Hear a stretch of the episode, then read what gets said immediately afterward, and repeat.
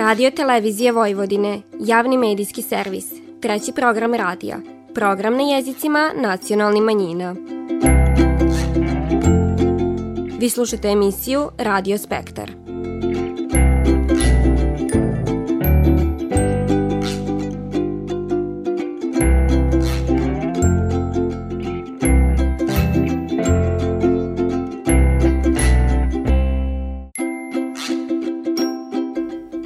Pozdrav poštovani slušalci, vi pratite program na bunjevačkom jeziku.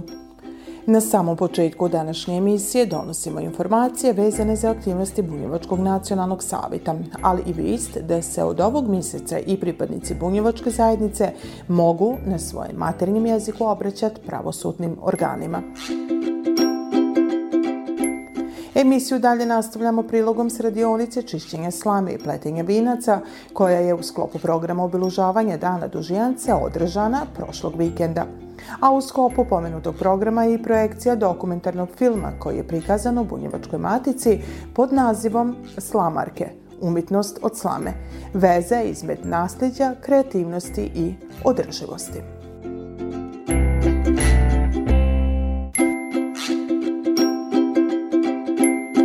Vi slušate program na bunjevačkom jeziku.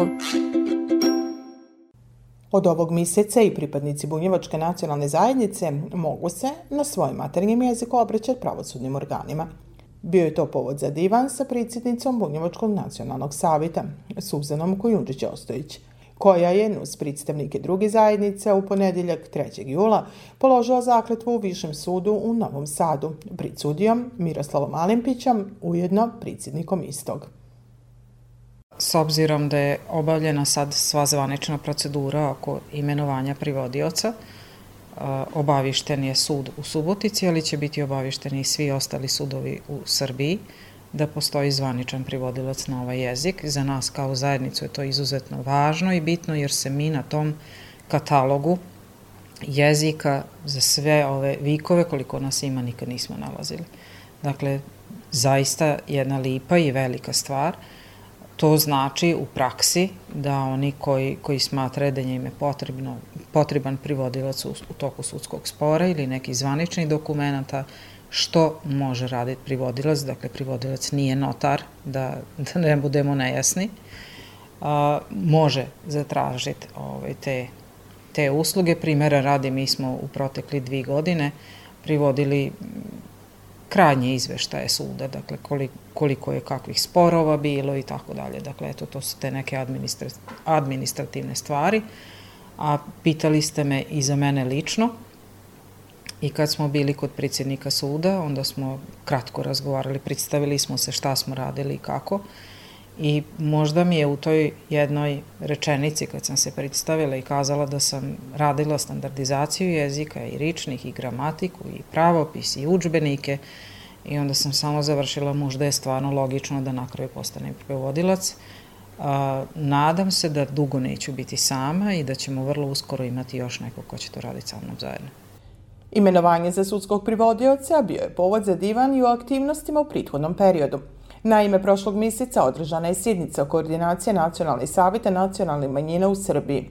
S obzirom na to da je Nacionalnom savjetu Makedonske nacionalne manjine ko predsjedavajućem isteko mandat, to misto priuzo je Nacionalni savjet Romske nacionalne manjine, te će predsjednik koordinacije biti Dalibor Nakić. Istog dana održana je sjednica Savjeta za nacionalne manjine kojom je predsjedavao ministar za ljudska i manjinska prava i društveni dijalog Tomislav Žigmanov, a na kojoj je jednoglasno usvojen pridlog programa za dodelu sredstava iz budžetskog fonda za nacionalne manjine. Na samom sastanku bilo je riči o novom e, projektu koji nas čeka na jesen, odnosno poseban budžetski fond.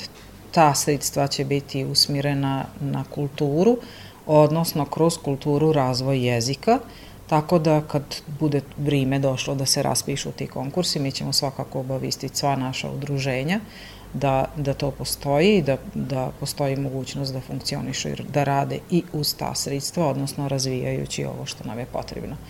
Mi ćemo gledati ukoliko budemo i kako mogli da pomognemo našim bunjevcima kroz te projekte u Mađarskoj da uče svoj maternji jezik. Kako stoji na sajtu ministarstva, cilj konkursa biće unapređivanje i jačanje kulturno-jezičkog identiteta nacionalnih manjina u Republike Srbiji. Sredstva za budžetski fond obezbiđena su zakonom o budžetu Republike Srbije iznose 30 miliona dinara. Sredstva će biti dodiljena putom javnog konkursa koji će tokom jula raspisati Ministarstvo za ljudska i manjinska prava i društveni dijalog. Kad je rič o obrazovanju, polovinom juna održan je seminar pod nazivom Pripoznatljivost naše nacionalne kultura, a u kojem su učešće uzeli i predstavnici Bunjevačkog nacionalnog savita. Seminar u Petrovcu na Mlavi organizovali su e, Slovački nacionalni savit, Vlaški. Mogu kazati da smo dilom bili i mi organizatori, odnosno to je jedan zajednički projekat i Boš, Bošnjački nacionalni savjet je bio tu. Dakle, bilo je jako interesantno sustreti one ljude koji, koji rade, koji pridaju taj svoj maternji jezik. U ovom slučaju to, je, to su bili vlasi, odnosno njihove koleginice koje pridaju u školi.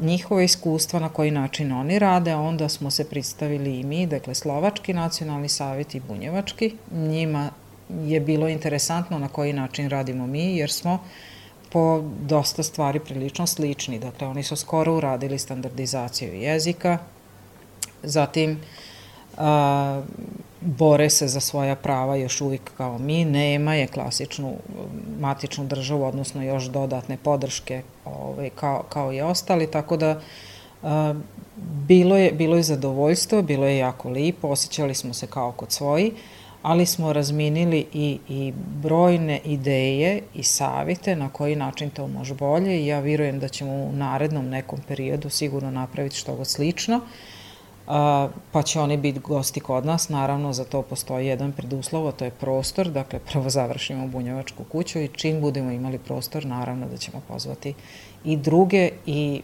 dobro je učiti od drugi, dobro je čut o, na koji način oni uh, oni uče svoj maternji jezik i prinose ga na svoje mlade.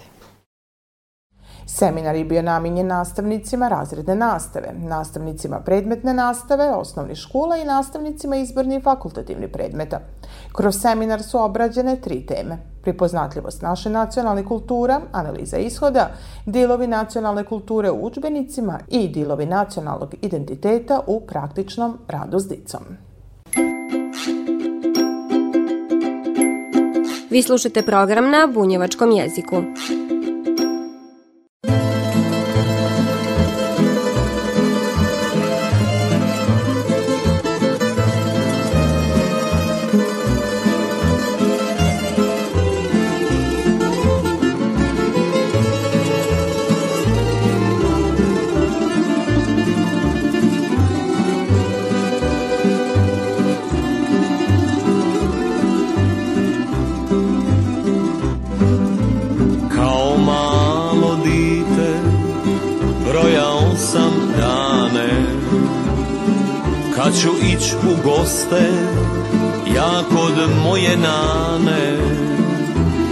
Taj salaš stari Gdje mi srce osta Tih bezbrižnih dana Meni nikad dosta. Još se sićam nane Kojuče je bilo. Kad sam tebi prašnja trčao u krilo Tvoja blaga ruka prođe mi po kosi Ni slutio nisam šta mi život nosi. Prođu lipi dani, nekih vrime nosi već polako inje pada mi po kosi Nema šora, nema ni salaša. Ostala je nane, samo pisma naša. Nema šora, nema ni salaša. Ostala je nane Samo pisma naša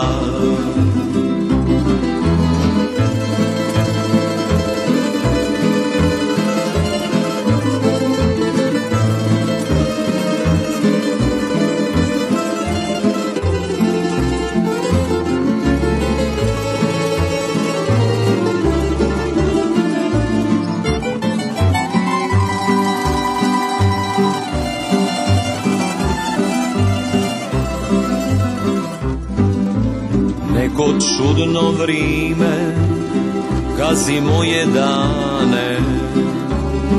U mislima svrati na salaš kod nane.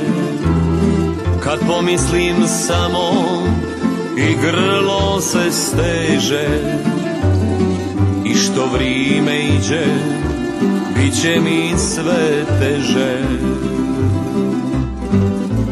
Znam da ova pisma za svakoga nije.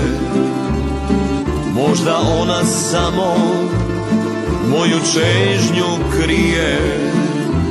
Na detinstvo moje i te dane sriće.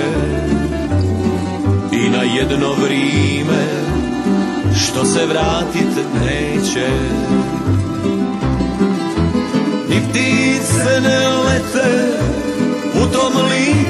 kraju sve manje ljudi što mi priču znaju.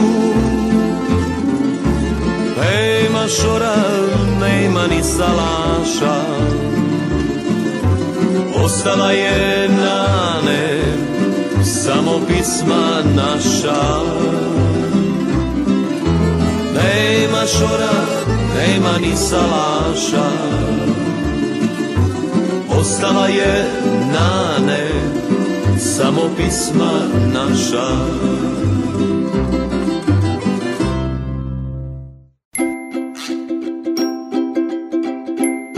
Vi slušate program na bunjevačkom jeziku.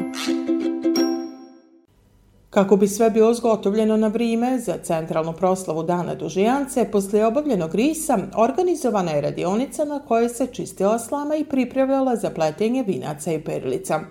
Med onima koji su se odazvali ovom zadatku su i mladi, koji na taj način ostaju virni tradiciji. Med njima je bila i Martina Dujmović iz Lemeša, koja se par godina bavi slamarstvom i tako čuva kulturni identitet bunjevaca. Pa odlučila sam da sam bavim slamarstvom zato što mi je zanimljivo. Pre svega te perlice što pravimo, kruna naša, naša obeležje. Meni je zanimljivo da se bavim sa time i ne bi odustala od toga. Dobro, o čemu razmišljaš dok praviš neku perlicu ili nešto? Pa dok e, čistim ovu slamu zamišljam kako napravim jedan buket. Jedan e, buket od slame da pravim i da to nekoj dragoj osobi poklonim. Dužijanca jeste za bunjevce jedan veliki običaj, to mi je drago što učestvujem u tom običaju, što smo stalno zajedno, tako da mi je drago što držimo tu tradiciju. Jednako ponosna na Dužijancu bila je i grupa mladi iz Kulturno-umetničkog društva Bratstvo. Objašnjava Martina Vojnić-Hajduk. Pa evo, od ranih jutarnjih sati mi već radimo. Nas desetak je došlo iz Kulturnog umetničkog društva. Naravno, kroz sus, šalu, priču i sve ostalo, naš posao se odvija. Evo mi je, da kažemo, nešto novo, pretpostavljam da nije, već ste radili ovo, je li? Da, prošle godine smo radili, tako da već sve nam je poznato. Šta za tebe predstavlja Dužijanca? Jedan jako lip običaj, čuvanje tradicije i pokazujemo u stvari šta su ljudi nekad radili, kako je to sve bilo i šta u stvari predstavlja žito i šta je to ono što dobijamo od njega. Nuz mlade i oni stariji koji im prinose svoje znanje, ali u isto vrijeme i uče nove tehnike od naraštaja. Potvrđiva to i Mirko Kolar koji je ovog puta pleo vince. Ovo meni četvrta sezona kako ovo radim sad. E sad ne učim novu vrstu, sam, u ovim godinama učim novu vrstu pletenja, kako ovi mladi, baš mi se sviđa kako oni rade, da su vrlo aktivni i to sad ja probam da vidim da će ja uspiti to sa, sastigni sa njima. Kažete mi, e, kakva je slama ove godine? Ove godine dobra slama, vrlo ovaj, kvalitetna i može se lako, kad se pokisi, lako se plete i dobri su vinci, na, nisu mekani i vlat je dobar, vlat što je, na, što je uhras vinca. Tako da, eto. Ovo je žito sa dugačkim osima, je li? To je sa ovih dugačkih osima i ovaj, kao nekad naše domaće, što je bilo nekad domaće žito, što je bilo sa dugačkih osima i dugačkog vlata. Da, da. Što se tiče same tehnike, dosta je, da kažemo, naporno, treba dobro stezati, treba, ali... Treba dobro stegniti ruke, dobre prste, treba imati jake, čvrsto, da, da to bude, ako bude laba, onda nije, ne, ne, ne izgleda to tako ugledno i lipo na, na ovaj, na dužijanci, na oki, kesokiti nije tako. I naravno, je li da ovi koji čiste prije vas dobro Da, oni obavezno, oni, od njih zavisi sve kako očiste, tako bude, ovaj, ali oni se trude stvarno maksimalno da urade to kako valja. Radionica je organizovana od strane Ustanove kulture Centar za kulturu Bunjevaca. Divani Suzana Kunđić-Ostojić. Mi smo se krenuli jedno 30 meteri novi vinaca napraviti, da bude za binu. Nosit ćemo to i u Novi Sad i za Beograd, pa da ima da ne zahvali, da bude perlica dosta. Atmosfera je fantastična, ljudi baš onako radosno rade, onda ne može ispast da ne bude dobro. Bila je to još jedna prilika za druženje, ali i sabiranje utisaka posle košenja, jer su vridni risari priskočili i ode u pomoć. Prid je metnut zadatak koji baštini tradiciju bunjevaca i koji jednostavniji oblik takođe predstavlja segment kulturnog nasljeđa. Krenilo se od ovog, išlo se dalje na slike, na razne umetnosti. Ova sva slama što ostane, sve ćemo mi to posle iskoristiti. Kad prođe duži janca tam podjesen, može se još praviti razni radionice i za dicu u školi i za odrasle koji budu tili.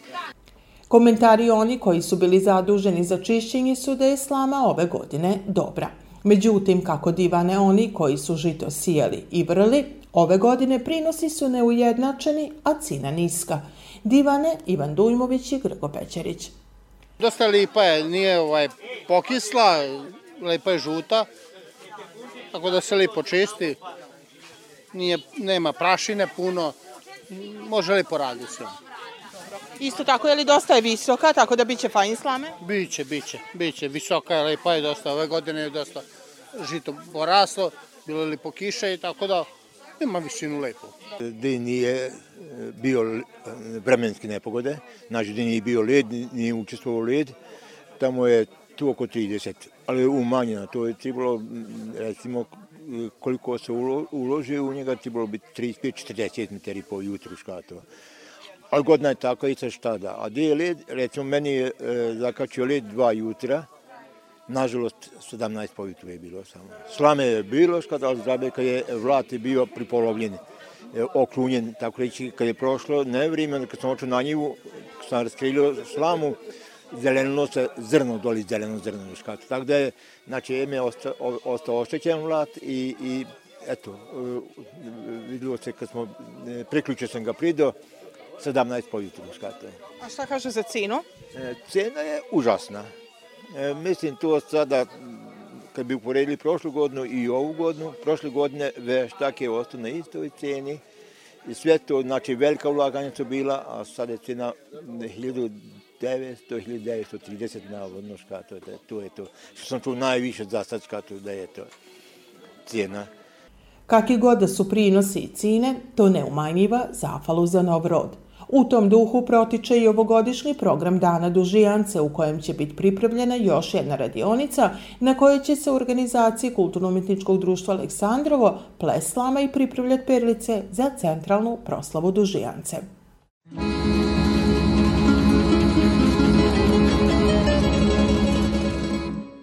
Ej sirači, uvijek tako krene Ja za stolom, a vi oko mene. Al noćas je priča druga, neka piju svi. Nisu svakog dana njeni svatovi. Al noćas je priča druga, neka piju svi. Nisu svakog dana njeni svatovi.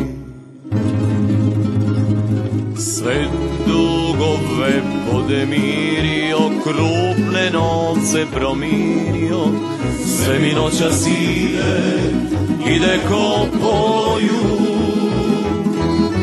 Nemoj da mi kratite, dok me kući pratite i svirajte samo pismu moju. Sve dugove podmirio, krupne novce promirio, al ne mogu dušu, dušu prevarenu. Nemoj da mi kratite, dok me kući vratite i svirajte samo pismu njenu. Da mi lakši budu moji jadi, Bogu i vragu ne dojadi. Ovce vadim, barem njih mi neće faliti. Ko što noća spale njeni poljubci. Novce vadima, barem njih mi neće faliti.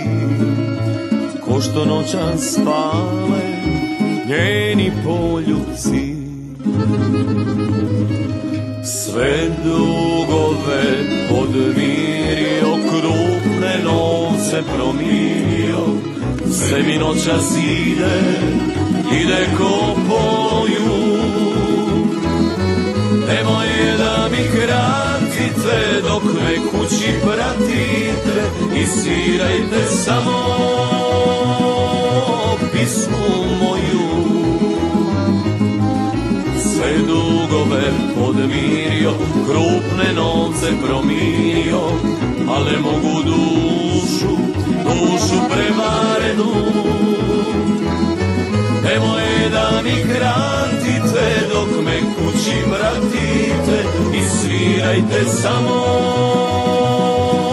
pismu njenu. I svirajte samo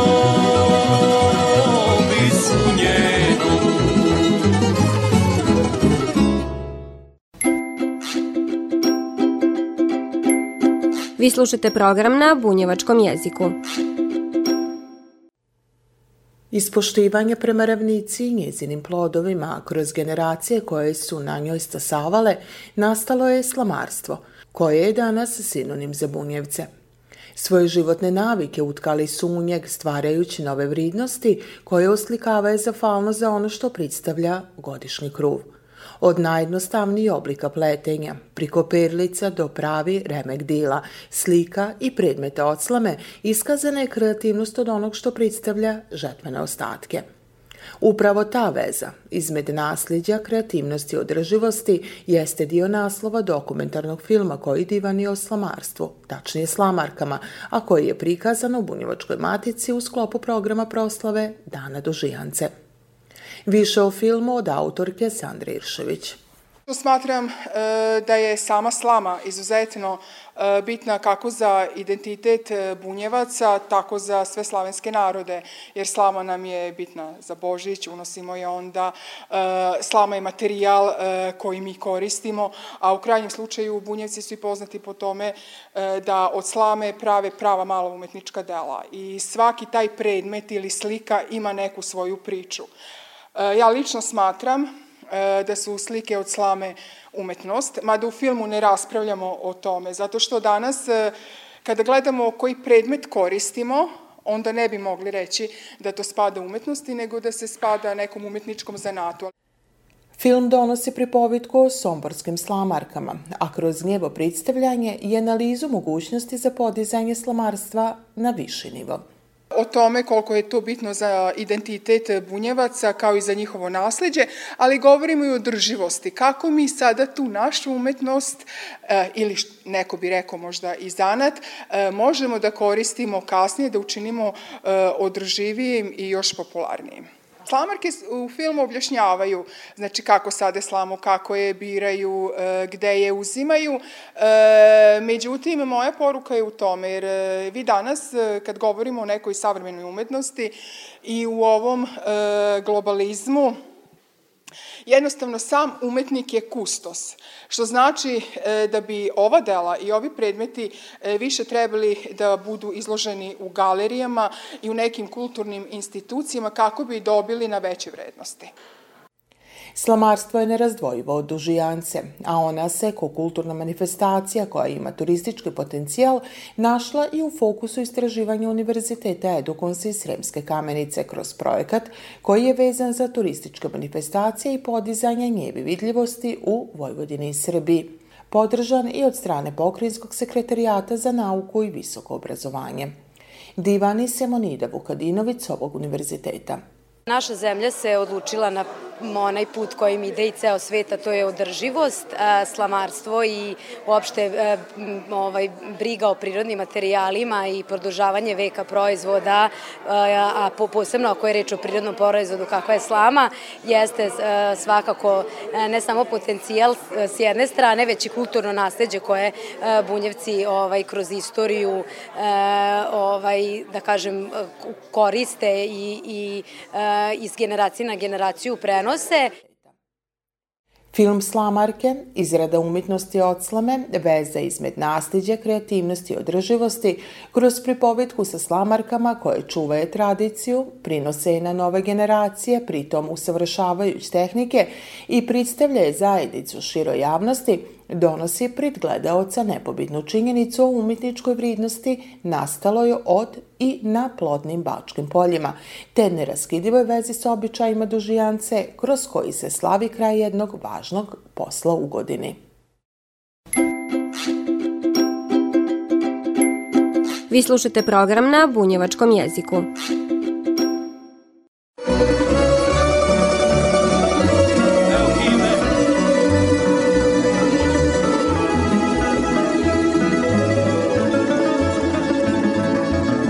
Mnoge slike u sjećanju nosi.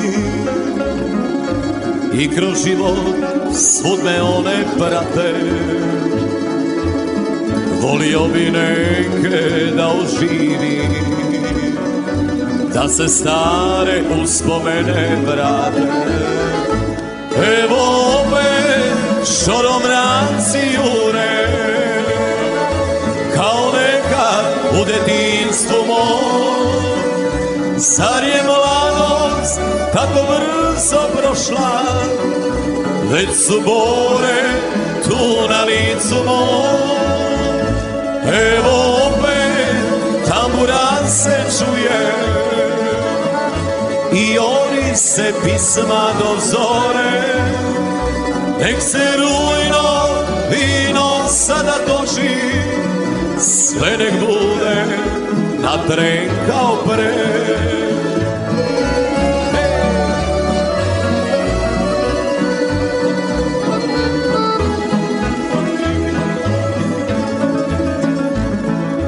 Našim šorom jurili su vranci Prolazili kraj salaša moga.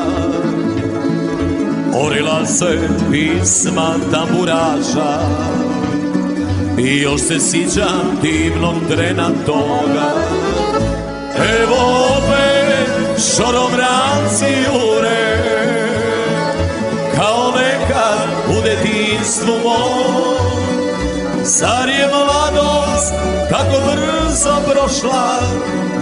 Već su bore tu na licu moj Evo opet tambura se čuje I ori se pisma do zore Nek se rujno vino sada toči Sve nek bude na tren kao pre Poštovani slušalci, slušajte nas svakog petka od 14 sati i 15 minuta na radio talasima 100 MHz trećeg programa radija Radio Televizije Vojvodine.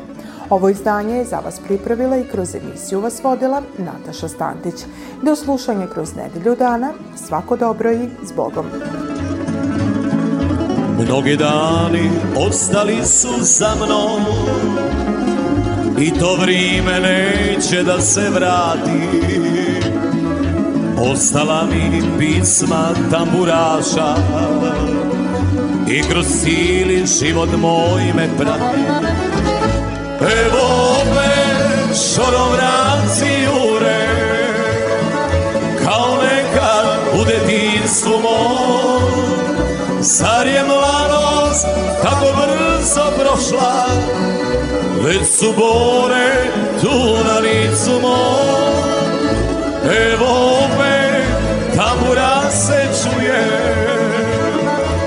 I se pisma do zore. Nek se rujno vino sada dođi Sve nek bude na tren kao bre Nek se rujno vino sada toči Sve nek bude na tren kao bre